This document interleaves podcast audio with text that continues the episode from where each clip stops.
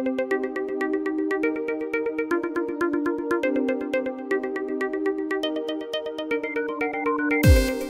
and welcome to this week's episode of the Digital Download. I'm Kate Hamer. I run a marketing and digital consultancy, Kate Hamer Limited.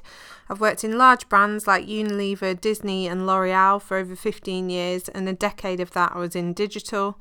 I know how hard it can be to keep up to date with the fast moving world of digital, and so this podcast will hopefully help you by giving you a summary of the past week's news, and I also discuss key topics in the industry.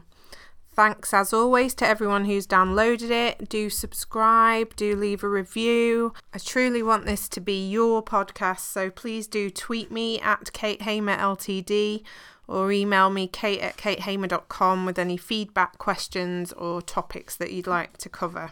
This week, I'm going to be talking about the latest digital news with a focus on Twitter moments, some ad changes on Twitter, Meerkat's change to House Party, and some developments to Google Analytics.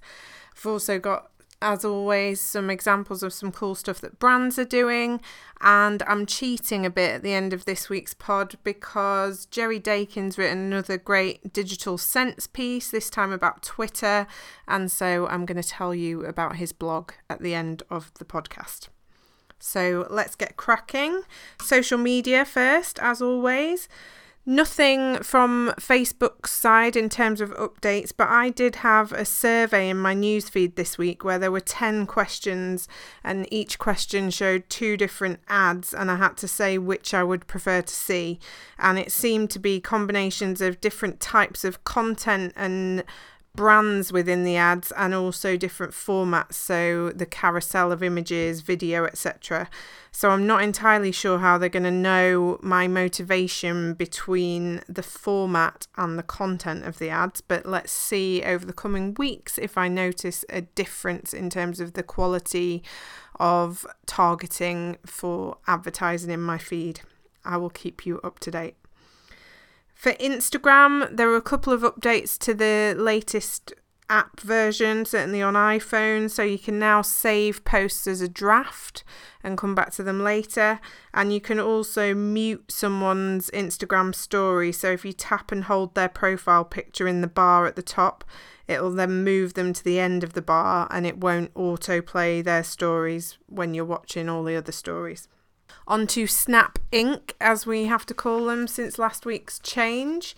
So they were part of a successful appeal this week to be allowed to take selfies in the voting booth in the US. So they cited the ballot selfie as a uniquely powerful form of political expression and positioned themselves as a news gatherer who has First Amendment interest in disseminating user generated content. So their General Counsel Chris Handman said today's ruling is a victory for free speech in the digital age. We're thrilled the court recognised that ballot selfies are an important way for Americans, especially younger Americans, to participate in the political process. So I don't know if that uh, rule is going to apply everywhere in America. That was in New Hampshire but uh, certainly times are changing in terms of the ways that people can use social media for voting. There's also an article in the Drum which I've linked to from the companion page with some key stats around Snapchat. So, some of these I've said on the podcast before, but Snapchat's got 150 million daily users. European users account for 50 million of those, USA and Canada 60 million. Two thirds of Snapchat users create content daily. The average user spends 25 to 30 minutes on Snapchat. Ad revenues for this year are estimated to hit 366 million, growing to 935 million next year. So, huge opportunity uh, in terms of advertising on the platform. Videos are generating more than 10 billion views a day which is up from 4 billion a day last year. Geo filters are viewed over 1 billion times a day, which has doubled in uh, just a few months. 49 million users use Snapchat to watch coverage from the Olympics, and 41% of 18 to 34 year olds in the US use Snapchat each day. So uh, I've put a link to the article on the companion page, and there's some examples of what different brands are doing on Snapchat in there that could be useful for you. On to Twitter. So, the big news this week on Twitter is now anyone can create their own moment. So, that's a curated tweet of several tweets together along a particular theme. I've embedded a tweet on the companion page to show how it works. You can do it on desktop on twitter.com at the moment. So basically, if you go to your profile page, you'll now see a moments uh, section next to likes. You click on that, and then on the right hand side of the page, you can create a moment. So you select which tweets you want to build into the moment, and then you select a cover image and a name and a description for it. I have also embedded one of my favourites so far. So, Bruce Daisley, who heads up Twitter for Europe, has done some cool moments. Uh, one about all the times that he's tried to get Cameron Diaz to hang out with him. Uh, another one about how he runs to IKEA along the North Circular and the uh, slats saga that he's had. But my favourite one is his review of people's home screens. So people send a screenshot of the home screen on their phone and he advises them on whether they've been efficient or not in terms of the way that they have their um, app icons aligned. So that's embedded on the companion page on my website as well, katehamer.com. A few other things on Twitter. Ask Jelly has now integrated with Twitter. So if you haven't heard of it, Jelly is a community where you can ask questions and real people answer them rather than a search engine algorithm. Biz Stone, who was one of the founders of Twitter, is the founder of Jelly, and he talks about it being humanity plus technology, so amplifying humanity with software. So the integration with Twitter is that now you can use the hashtag AskJelly when you ask a question on Twitter and you'll get the answers back within Twitter. Again, there's a, an embedded tweet on the companion page to show that in more detail. Twitter continues to have emoji hashtags. The one that I spotted this week is hashtag debates 2016 around the presidential election. So have a look at that. Another thing on Twitter is that there's been a change to advertising. So now, if you're driving people to your website, you can choose between just driving straight visits to your website or actually getting people to do something on your website. Where it used to be the case that it was a website clicks or conversions single objective, it's now been split so you can choose website clicks or website conversions. So for the conversions element, you place a website tag on your site that will track what people do on the site and then it will connect that behavior to Twitter profiles.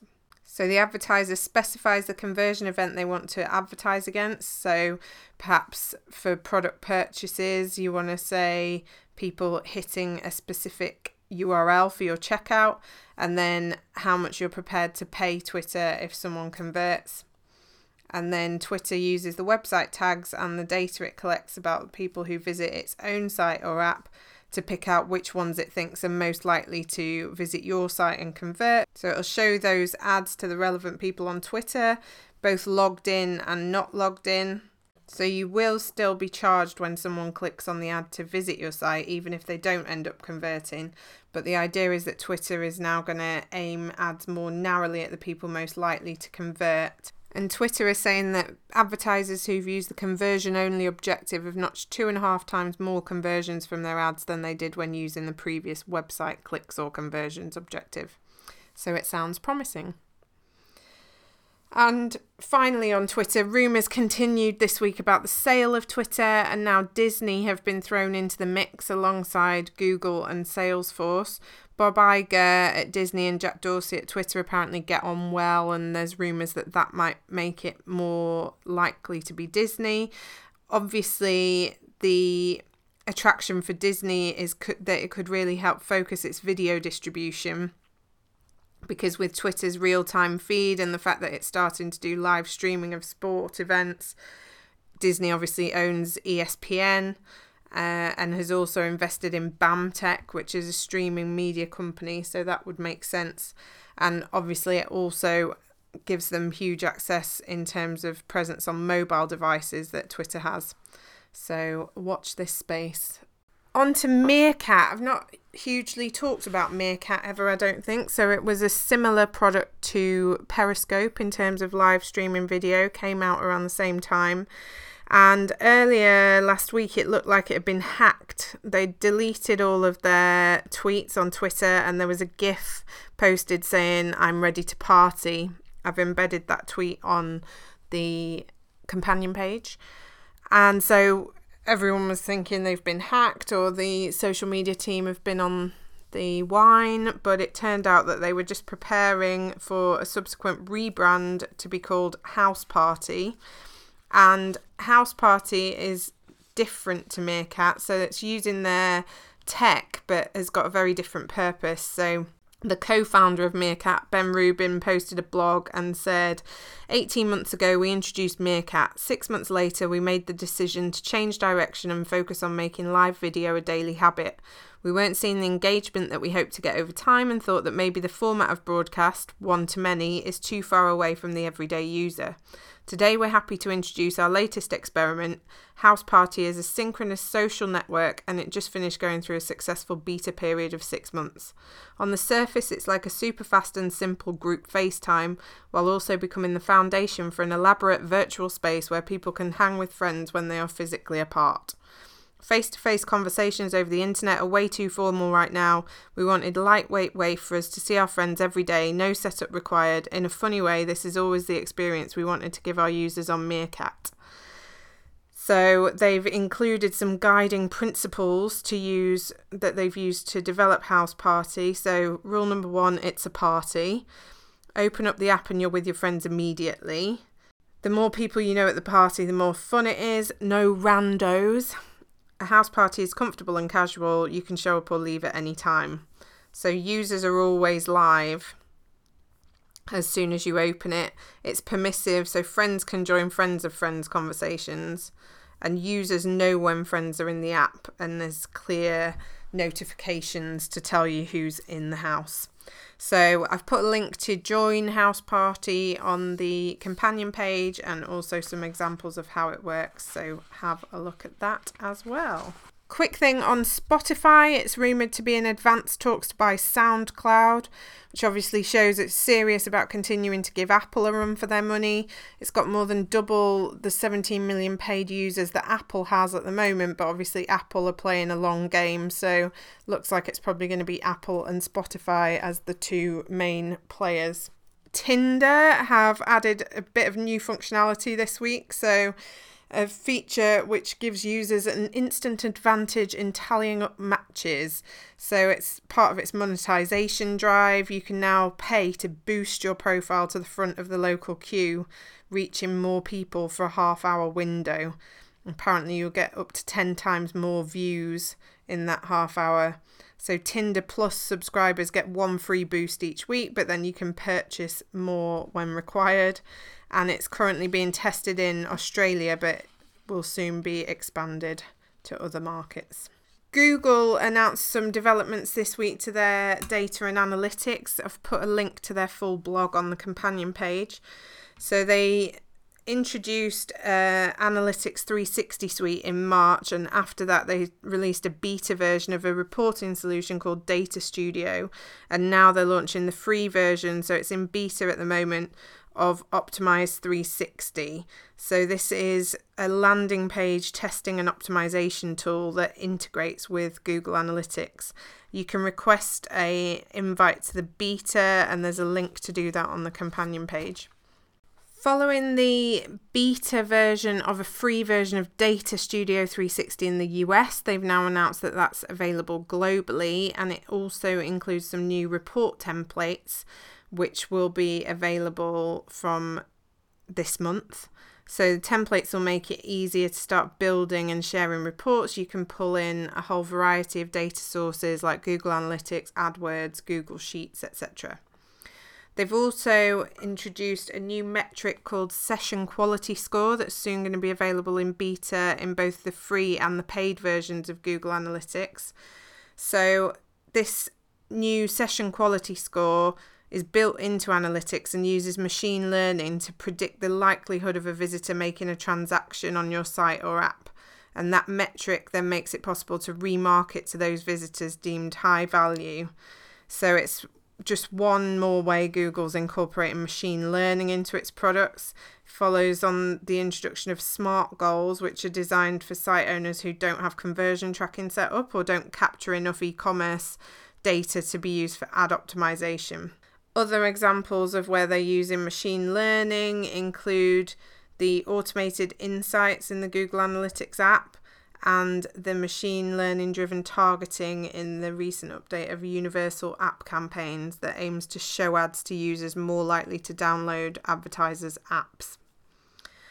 Tag Manager has also been developed. So, Google Tag Manager and Tag Manager 360 users will see the addition of 20 new integrations with data sources like Quantcast, Twitter, Bing, Nielsen, and more. And rather than having to use custom HTML tags, um, you can select the tag template from this list of integrations and you'll start to see them become available over the coming weeks. So, I mentioned it briefly last week that there is this event on the 4th of October where Google is going to be launching some hardware. It's expected to debut a pair of Pixel branded phones, a VR headset, a Wi Fi router, the Amazon Echo like Google Home, and a 4K capable digital media player that latter device, the 4K capable digital media player, is going to be marketed as the Chromecast Ultra. So it's going to be sold alongside the existing high definition Chromecast dongle. But where that sells for about $35, the Ultra is going to be $69 and it brings more powerful hardware capable of streaming content with 4K resolution from a device like a smartphone to an HDMI equipped display. You might have heard this week talk of Planet Day, which is linked to Do It Day, which happens on the 10th of November. So the drum runs Do It Day each year. There's one in the US and one in the UK. And there's a whole range of projects that have been agreed at the Planet Day that you can sign up to join in with on Do It Day and I'm just taking this opportunity to do a shameless plug for Digital Futures, which is an apprenticeship scheme that I am a lecturer for. So, agencies or brands take on an apprentice, and that apprentice spends a day a week with Digital Futures, being taught by digital practitioners and getting a real good education in all the different elements of digital. And on Do It Day, we want to place 100 apprentices in one day. And the hashtag is hashtag drop the ladder, and it's about how you can drop the ladder to help someone up and new into the industry and they're asking people to think about times where someone's dropped the ladder for you. So again there's a link on the companion page. Please check it out, give Digital Futures a follow and see if you can get involved. A few examples of great stuff that brands are doing. Some of these are more visual and so they're on the companion page.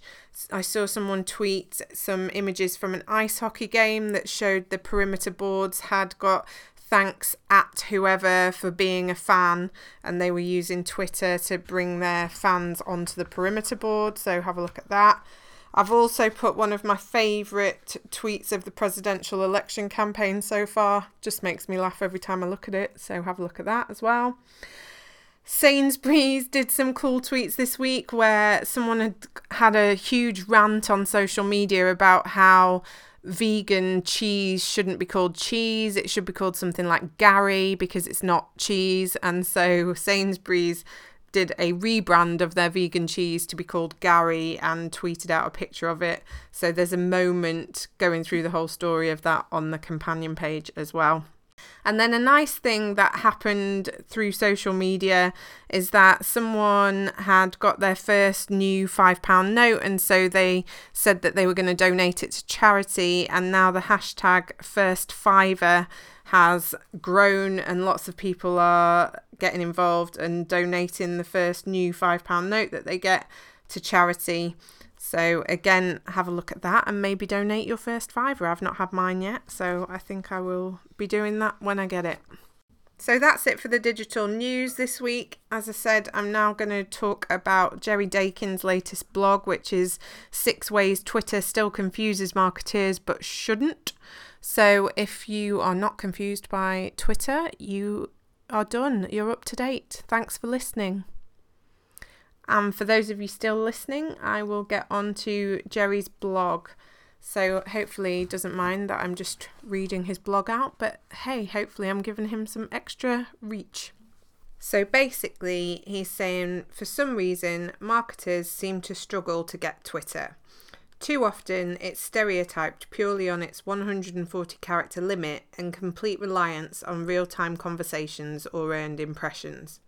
That's a huge shame and a missed opportunity at a time when the platform is more impactful than it's ever been. But can they really be blamed when there's so much misinformation out there? I thought I'd try and set the record straight on some common misconceptions. Number one, creativity is too limited to squeeze into 140 characters.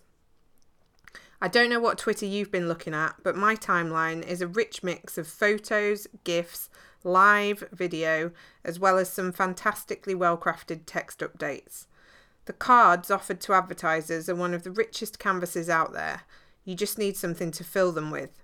Even the text limit itself, recently relaxed to allow you to say more while still sharing media, can be a powerful catalyst to clever copywriting. Who's going to read a longer post anyway? 2. Our organic activity is reaching millions already. I couldn't begin to count the number of presentations I've sat in which played down the need for paid media support because they're already reaching millions of people. The worst offence on this front was always sharing an opportunities to see calculation based on the total number of followers of anyone engaging with your brand. In reality, only a small percentage of those will see anything they tweet, and if they're messaging you directly, an even smaller portion who follow you both. That conversation you had back and forth with a major celebrity, only your joint followers were seeing it. Twitter gives a better indication of actual impressions now, but even this can overstate the unique individuals reached. 3. But we managed to make the trending topics. A simple education job here. Trends aren't as universal as you might imagine. They are highly personalised to who you are, where you are, and in particular who you follow. It's hardly surprising that a brand might see their own tags trend if even a handful of followers join in. That doesn't mean that you're trending for anyone else in the wider population.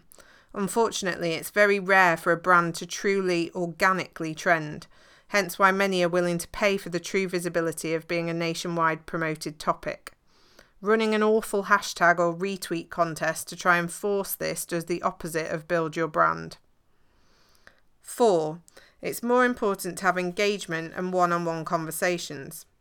There's a curious habit of dismissing the need for reach on Twitter because that's what traditional media is for.